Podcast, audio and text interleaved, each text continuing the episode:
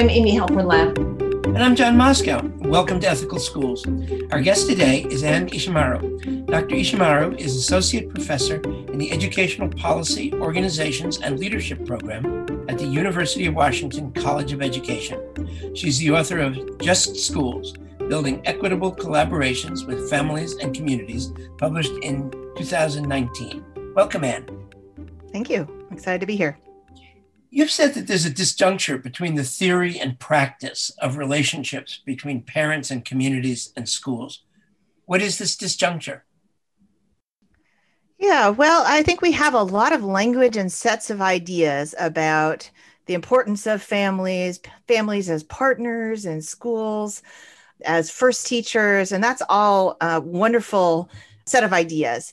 And I think the disjuncture is that there's a lived experience that many families have in schools that's quite at odds with these ideas of really partnering. We have this idea that they're in a partnership that both sides would be doing things with each other. There would be a sense of reciprocity, there would be some shared power and shared ownership. And I think the disjuncture is that for many, especially families of color, they've experienced schools as uh, exclusive environments, sometimes alienating and often dismissive of the concerns and priorities uh, that they may bring to the school about their children. How did we get there? That is a great question. Uh, we have to go back in history. I think one of the things that happens when we start talking about the idea of families and schools is people forget that we got here over a very long period of time that our schools were developed many, many years ago, hundreds of years ago. And from the very get go, they were often places in which children were being taught to assimilate to a set of white norms about their behavior, about their language, about their culture. So, when we even think about the boarding school experience for Native Americans, a very traumatic experience of actually literally taking children away from their families when they were five or six years old. But even when we think forward a little in terms of other communities as well, the experiences in schools, we had very segregated schools. And then even after desegregation, we still have these racialized dynamics that play out in the ways that families experience schools in the ways that they are treated often by educators but also just by the way the system has been designed to really privilege certain kinds of white normative middle class behaviors and ways of involving themselves with schools. So we have this dominant model of the PTA meetings, the parent teacher conferences, the open house. Um, and there's an expectation about what parents should do, how they should behave. And when they depart from those expectations, if they are families of color, those departures are often labeled and interpreted by mostly white educators in ways that are very racialized. So we have all these very deficit based narratives about parents who don't care um, or who don't value education. And we actually have a very robust body of literature and research that demonstrates that that is not the case. And yet, these racialized interpretations of behavior that departs from white middle class educator expectations persists. And why is that, Ann? Why does it persist despite the data that shows otherwise? Well, I think that it's connected to these broader narratives we have out in society that it's not an accident at all. Like we think about all that's happening in society at large with the killing of George Floyd and far too many Black men and women. And we've got a set of broader societal narratives that are racialized and that play out in schools. And so you know, we think about issues like discipline and the ways that especially black boys, but also black girls and other some other students of color as well are treated and how their behaviors are interpreted. You know, in the case of black boys, often as aggressive or as adultified, expecting them to or thinking of them as older than they are and that there, there's a through line that goes straight from the ways that educators interpret those behaviors as young as when they're in preschool all the way up to the kinds of things that we're seeing at the level of, of police shootings. We see that sort of connection between schools and prisons.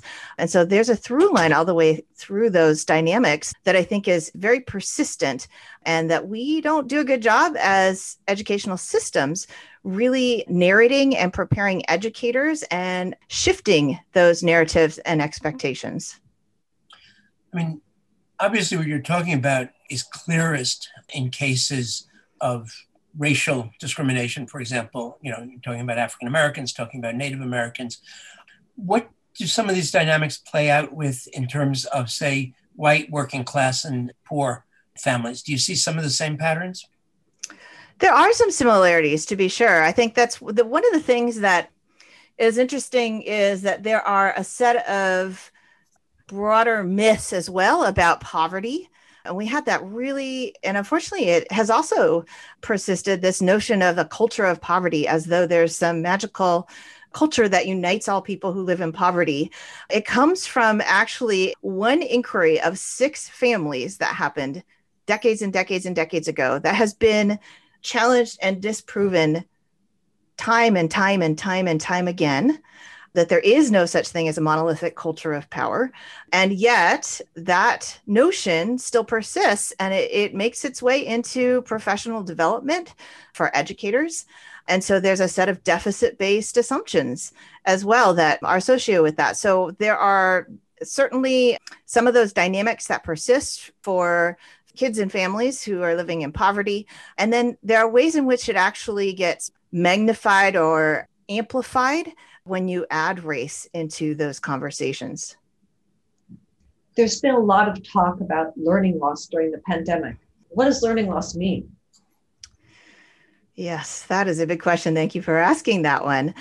So, learning loss is an interesting term because it's another one of those things that I think for a lot of educators, it feels common sense. And that's when I think we always have to stop ourselves and, and wonder why why does this feel common sense? Well, on the one hand, we all know that schools were disrupted. We had 50 million kids out of school, and many, many, many of them are still not back into buildings so there has been a disruption to their schooling but the narrative of learning loss comes out of this notion of transferring what you can measure on a standardized assessment a standardized test and then kind of dividing that up by the number of days you're in school. And so I think a lot of people don't realize that that's how people have been using that term. It's largely driven by people who are doing assessment. And what it hides or erases is the fact that children are learning all the time. And part of the problem with the narrative is if we say that this has been a time only of learning loss, then we are positioning school learning as the only kind of learning that matters or counts. And I think many of us with children at home recognize that they, our children continue to learn and they're learning about all kinds of things. So some of the things are things that they learn at home with their families. Maybe they're speaking their native languages.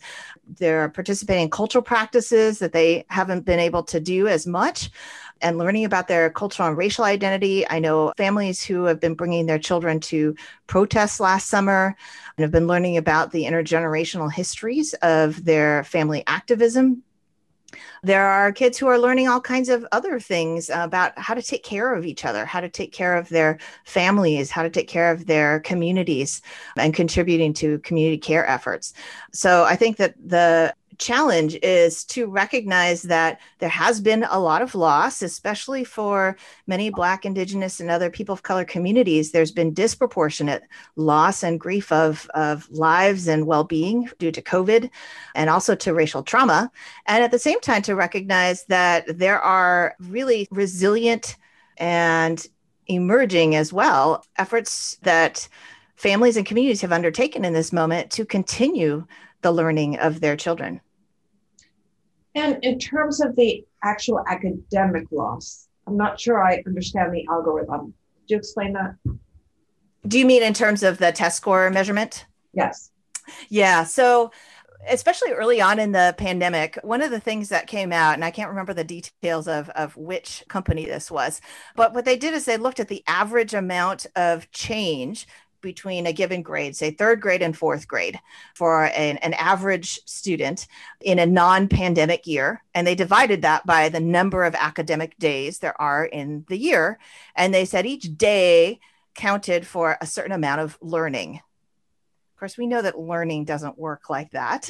Uh, it's neither linear nor something that can be solely confined to test score measurements. But one of the things that was striking about that, especially early on in the pandemic, is that some of the assessments were coming out saying that kids, especially kids of color, have lost more learning than they had not been in school for. So there was actually some scrambling and some retracting of some of the the figures that got out there. And I think that's it's just a really good lesson for all of us in terms of consumption of data and numbers. I think sometimes when things come out in numbers, they feel like they can be trusted or they're they're objective. And we also have to really think carefully about how do we get those and then how do we turn that into an interpretation like we've had X amount of learning loss. How do you think that this very narrow and twisted definition mm-hmm. of learning loss is likely to impact the stimulus money that's going to be coming into schools? What are some of the choices that people have? Yeah, that is huge. That narrative is also very tied to a set of approaches that are focused on remediation. So, remediating individual students and children. And the problem with that is then we think about if we have systems that kind of double down on a remediation paradigm, and we have a, a lot of approaches that are like, let's double the amount of content and we'll really increase the amount of seat time that children are getting, especially as we think about the danger of using summer in that way we already have a whole lot of children who are struggling in lots of ways that are not just academic.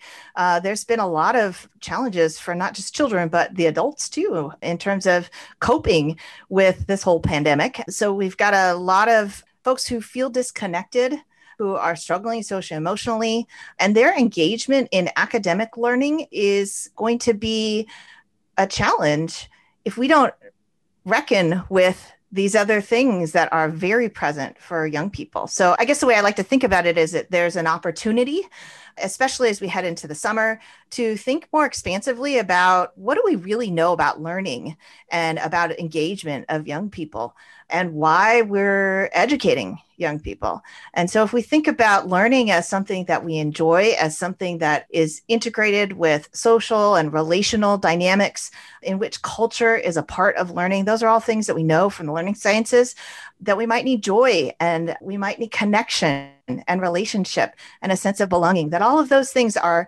tied up in how we think about learning. Then we can't just double down on the academic aspects and expect that that's going to dramatically increase you know standardized outcomes but we might need to really tend to young people and their families and educators as human beings given all these areas of need how would you like to see the stimulus money spent i think that we have a tremendous opportunity to shift the way we interact with families and with communities in this moment that we've got resources coming down and we're in a situation where there are so many things that we don't know about how to proceed. And so if we think about the fact that as I said earlier, we had families stepping up and creating learning opportunities for their children, sometimes individually, many times collectively, and we had community-based organizations also stepping up that we have an opportunity to undertake partnerships with families and communities in a way that we never have done before. And so I think that's a real possibility that the resources could make happen and that we could really leverage the expertise of families and communities to help us understand what is it that young people need right now? What do their families need? What are their priorities? What are their dreams? And families and communities can be a resource for that kind of inquiry to help us reshape how we go about the learning. And then they can be partners in providing and shaping those learning environments. So it sounds as though it goes back to what you were talking about before in terms of shifting away, or, or it's going to have to be more than a shift, a dramatic change away from some of these deficit based assumptions towards low income parents and communities? Yeah, I think that the first step is for us to recognize that those things are still alive and well even if we change our language and i think that's the tricky part is sometimes especially in the wake of the racial reckonings of this past year there's a tendency to pick up new language we might talk about liberation and abolition and all these great things without actually digging into what those things mean and how that actually has to shift our approaches. And so that means our systems have to shift the way they approach young people, students, and their families and communities. And then at the individual level, educators also need to shift their own practices as well.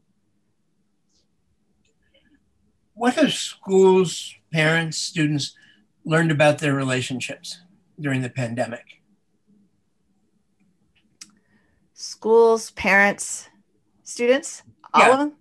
Well, in terms of the relationship between families and schools, what kind of assumptions that people have had about the relationships that exist have been shown perhaps not to be true or have been shown to be very much true? What have you found?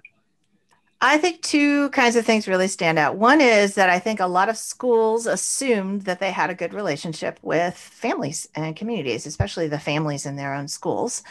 And when the pandemic happened, and suddenly they didn't have robust mechanisms for reaching students and their families, they discovered that they actually didn't have as great a relationship as they thought they had had.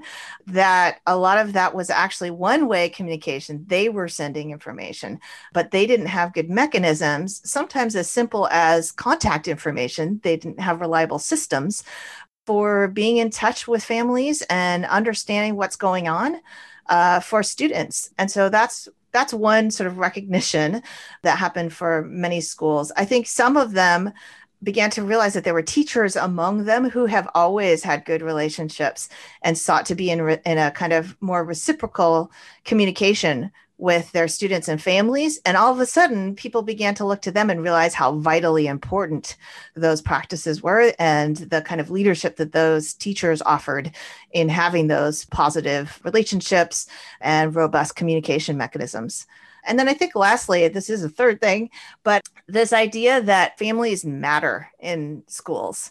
I think, again, we had a lot of lip service and ideas about that before, but it became very evident in the moment of the pandemic. And that even for, you know, we were doing some work with especially Black families near the beginning of the pandemic sort of midway through.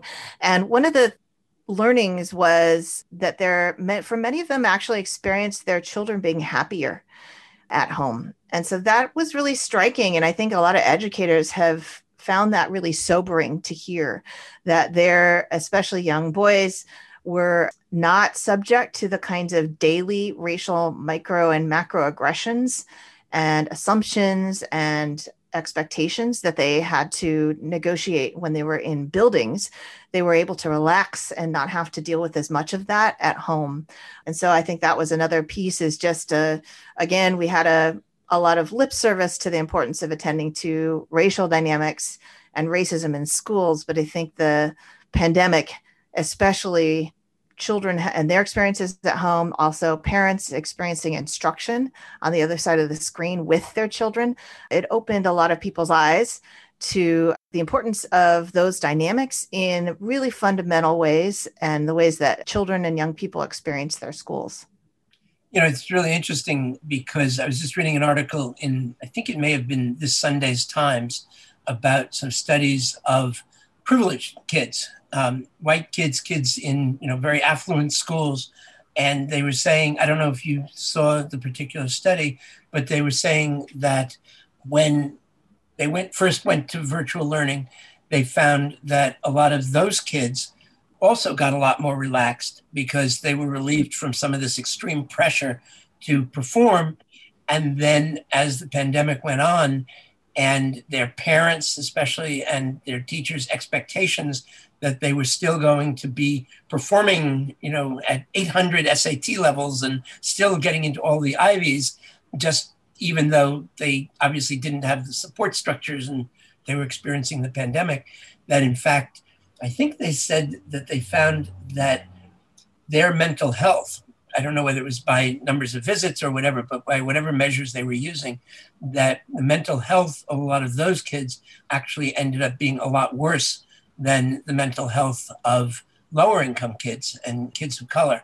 And the thrust of the article was that it would be a serious mistake for everybody to not get the messages that it's not just a matter of back to normal, but trying to re examine what normal means for all kids in different ways, of course. Yeah.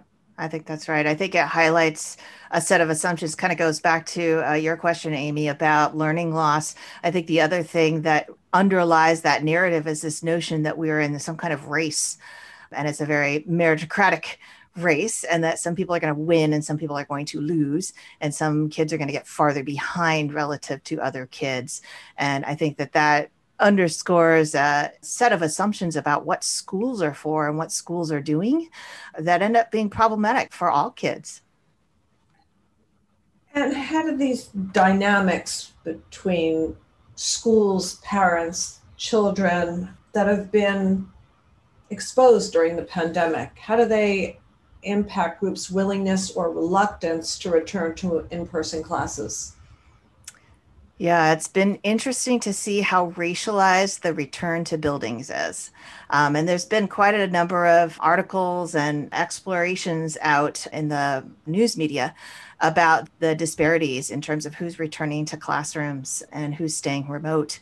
We know, especially with the dynamics I was talking about with Black families, many of them don't especially in some of the large urban districts they don't have a trust in the schools and the school systems that their children will be safe in returning to schools. And i think one of the quotes that always sticks with me is one mom said to me my child wasn't safe before the pandemic. How can i expect them to be safe now? We have this added issue I also think about a lot of the anti Asian racism that's happening. And we know in some districts it's 50%. Where I live in New York City, it's 70% of the Asian families have chosen not to return to buildings. And for sure, COVID is implicated in that and health issues, but I think we also have to think about safety more broadly than only health.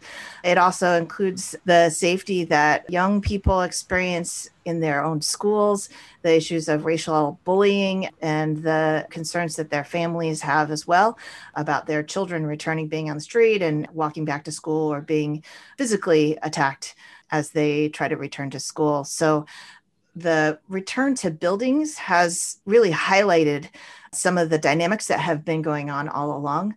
And I think one of the things that has really struck me as I've started to talk to some of those parents too is to realize that they have had to figure out alternatives and ways to work with other families or community organizations to supplement or provide other kinds of education for their kids during this time. And in some ways that's connected to the kind of histories we talked about. On the one hand many of these communities have experienced oppression in relation to schools but they also have long histories of resilience and of figuring it out of constructing educational opportunities for their children when the system wasn't eager to provide them for them. So they're also kind of drawing on those histories of resilience and creativity to ensure that their children are educated Funding for programs like My Brother's Keeper have urged grantees to implement models like Karen Mapp's dual capacity building framework for family school partnerships. What is this framework? So there are quite a few different family engagement frameworks, but Karen Mapp worked with a couple of other folks. She first developed the dual capacity framework when she was working with Arne Duncan during the Obama administration.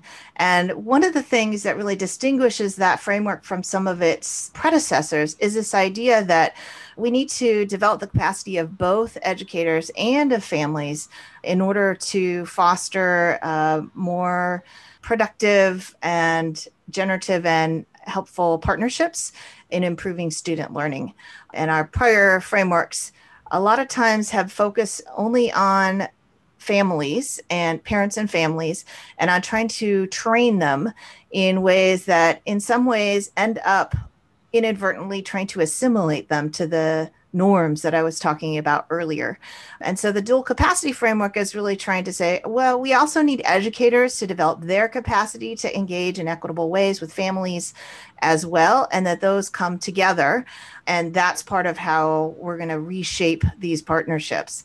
I think that she's been working with some other folks as well on a more recent version of the framework. And I think this version of the framework is more focused on the issues of trust and the relational dynamics that unfold between families and educators. Because as we've seen with the pandemic, and as I was alluding to earlier, issues of trust are pretty fundamental in how we try to work together across these boundaries of not only the institutions and the roles, but also often boundaries of race, language, class, culture, etc. So you just talked about some of the strengths of this model are there potential limitations?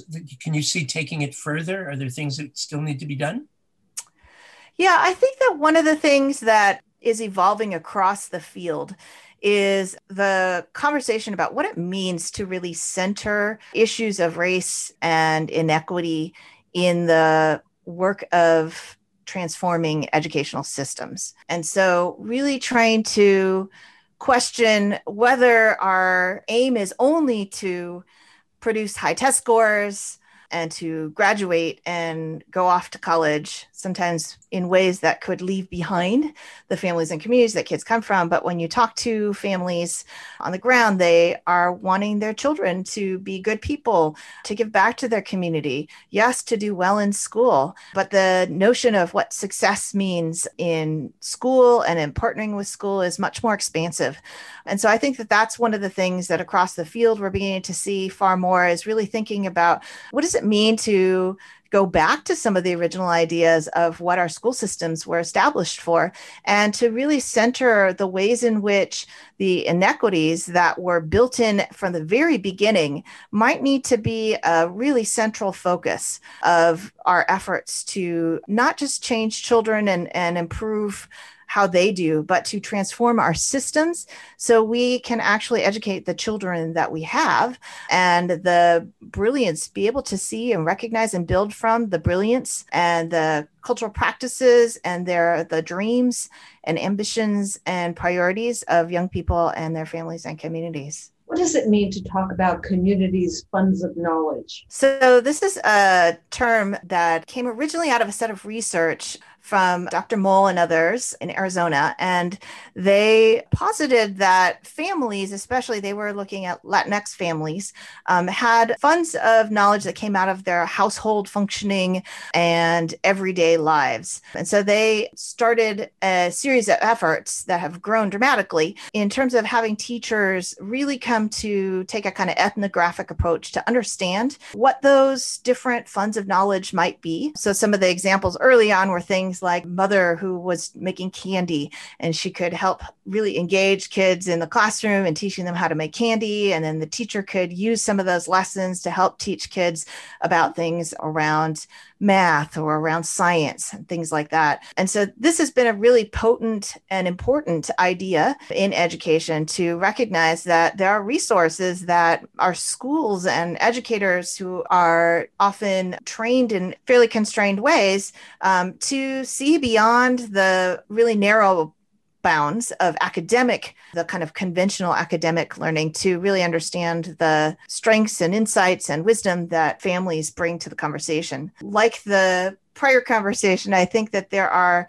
ways that the field has taken that up that could even go farther because one of the bodies of work that I've developed with the Family Leadership Design Collaborative is called Solidarity Driven Co Design. And so the Funds of Knowledge relies on teachers being the ones to recognize the expertise and knowledge of families and then to use it as a kind of as leverage to introduce core common content. And I think there are some great examples of projects and efforts where folks have taken that to the next level to say, well, wait a minute, maybe, maybe our core academic content, content actually needs to broaden. We might need to think about the land and outdoors and our relationships in new and um, broader ways than we have in, for example, science education. Um, so my colleague, Dr. Megan Bang and Carrie Tzou and the project called Learning in Places have done a lot of work on what does it look like when we have teachers and families actually collaborating together to develop educational activities and curriculum and learning opportunities for kids in which the diversity and the funds of knowledge of families are actually part of reshaping the curriculum and the learning environment for children. How can the balance of power between schools and low income families and families of color be made more equal?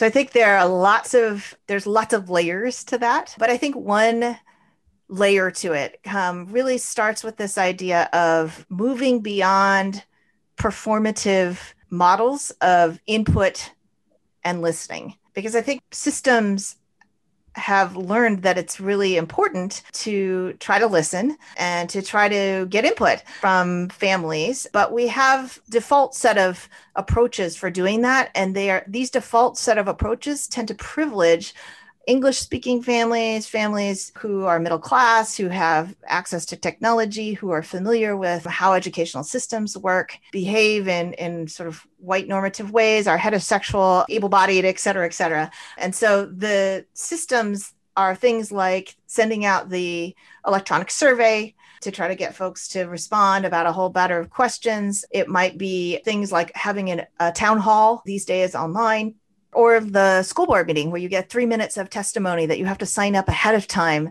to provide. And a, lot of these mechanisms are really focused on making a show of listening and considering input. But then we have a default practice of then the educators or whoever the policymakers are, they go behind closed doors they decide what to pay attention to, what to listen to, what matters, and how that will shape their decision making. They make a decision. And then if they're really feeling accountable, they'll go back and tell people what they decided and how it's going to happen. But I think that the work that is beginning to bubble up across the country that it most excites me are efforts in which, especially those who've been most impacted by injustices, are part of crafting the solutions to address those inequities. So it doesn't mean that they have all the expertise, and neither do the educators or the researchers or the policymakers, um, but that those young people themselves and families have some expertise that often we overlook and dismiss and exclude from our core decision making processes.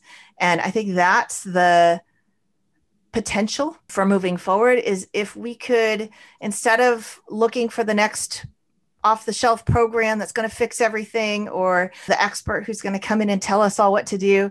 We all begin to recognize the expertise that exists in our own communities, in our own schools, and to make particular efforts to take a more family and community centered approach rather than a school centered approach and ask those folks to be in partnership with, with schools to co design the kinds of solutions that we need to move forward and make change. I guess a question I have is, and in a way, it goes back to the earlier question about where you started to talk about ways that even though people change their language, they may not have changed some of their defaults around deficits. What are the power dynamics? What are the ways that we can actually get this change to happen? What, what's your sense of what circumstances will make a school or a school district be able to move beyond the performative to really understanding that they have to share uh, some of the power and that hopefully the power isn't zero sum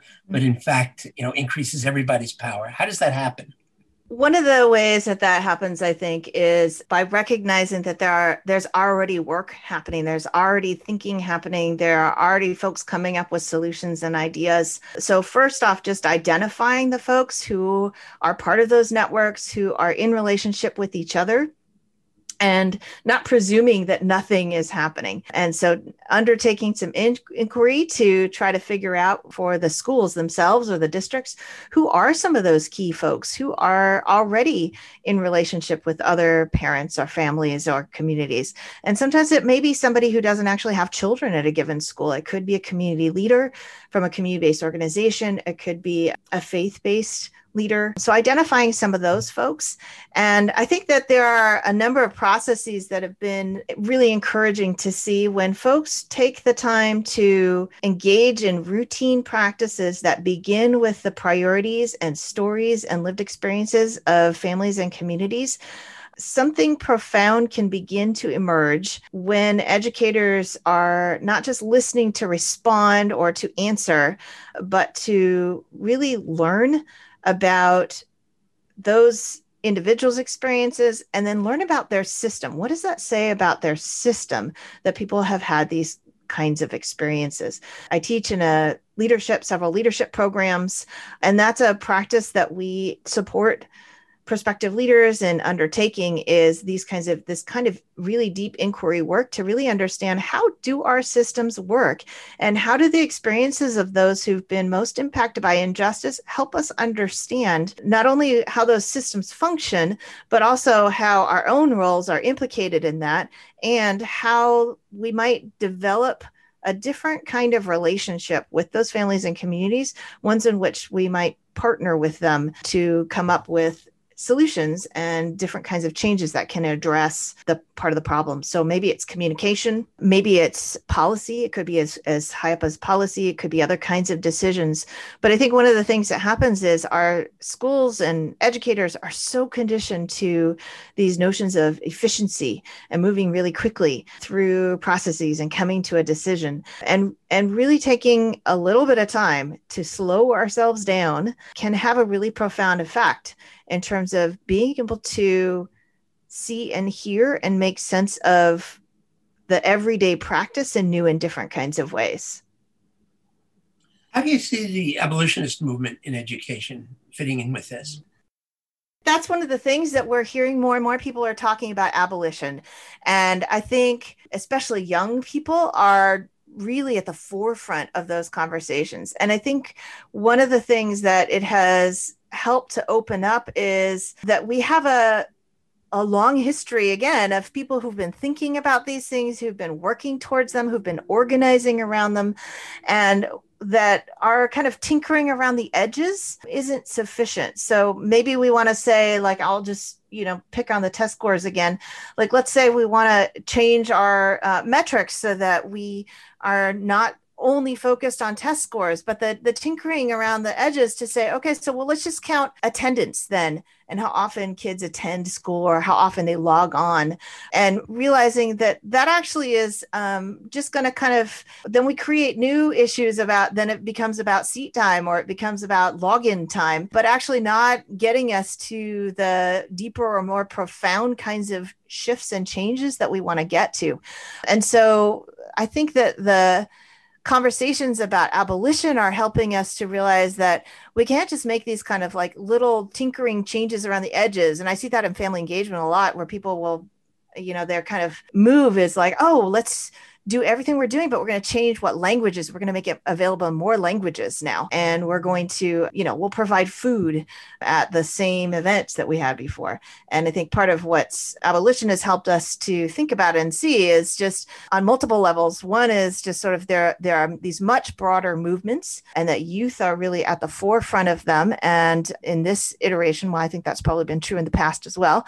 And as we think about all these movements to move cops out of, of school, schools and to get more counselors and to move more towards schools as a place of solidarities, as a place of liberation, as an opportunity to build community connection and vision. I think that all of those things are rooted in these broader social movements that we see bubbling up and emerging all over the place right now. And I think that that's that's really exciting. And part of the conversation about abolition has been to to push beyond these sort of half measures that often come out of the systems themselves to recognize that there is incredible energy and wisdom and insight in existing movements. You spoke earlier about solidarity driven co-design. What is that? Sure. Well, I'm going to start with the concept of it. So, the co design comes out of this idea that we have to move beyond these kind of these listening mode and actually co-create together new practices new tools. It could be policies but we're actually needing to co-design these things together. And then the solidarity driven co-design is a kind of intentional riff off of the data driven decision making and that the data doesn't tell us what to do or drive. People do. And I think the really moving towards thinking about solidarity as a both a catalyst and also an aim towards which we're moving in terms of uh, co-design takes the process of creating something new. So it could be a, a curriculum. In the case, there's a case in the book that I talked about where families and teachers and principals and district leaders, uh, along with us as researchers, came together and the district had wanted us to create a new curriculum for an existing family academy or parent academy that they had. And so the process starts with really talking to families about their priorities and their stories and listening deeply to that. And we ended up reshaping a kind of curriculum. Yes, it was a curriculum for families, but it developed a set of design principles that were really about developing relationships with other families, about talking about their experiences, sharing resources with each other. So, developing a kind of network between each other that was also about trying to work together with educators to understand the system in some ways, but also to work with educators to try to change it. So they address things like racial bullying and how to develop a positive racial and cultural identity amongst their children. And so these are things that are not in a typical kind of parent involvement training, but these are things because the families and educators and principals co designed together, they were able to develop these. But those collaborations are never straightforward because of the different roles and the assumptions I talked about earlier because they are often happening across these different divides. They are often, tension is often part of that process. And co-design, solidarity-driven co-design doesn't see tension as something to be avoided, but it's it's inevitable. And so we intentionally lean into and talk about those tensions. The teams might look at a transcript of their planning from a different meeting and talk about what are some of the assumptions that we're playing out and how can we push on those in productive ways. And so it's really about thinking about both process and product simultaneously. And one of the things, yes, it will produce some outcomes. It could be a curriculum, it could be a policy. And it's also really about introducing a new set of practices and processes in the ways that we go about transforming education. Thank you, Dr. Ann Ishimaru of the University of Washington. And thank you, listeners. If you enjoyed this podcast, please share it with a friend or colleague. Subscribe wherever you get your podcasts and give us a rating or review. This helps others to find the show. Check out our website, ethicalschools.org, for more episodes and articles, and to subscribe to our monthly emails. We post annotated transcripts of our interviews to make them easy to use in workshops or classes. We work with consultants to offer customized SEL programs with focus on ethics for schools and youth programs in the New York City and San Francisco Bay areas. Contact us at hosts at ethicalschools.org. We're on Facebook, Instagram, and Twitter at Ethical Schools. Our editor and social media manager is Amanda Denchi. Until next week.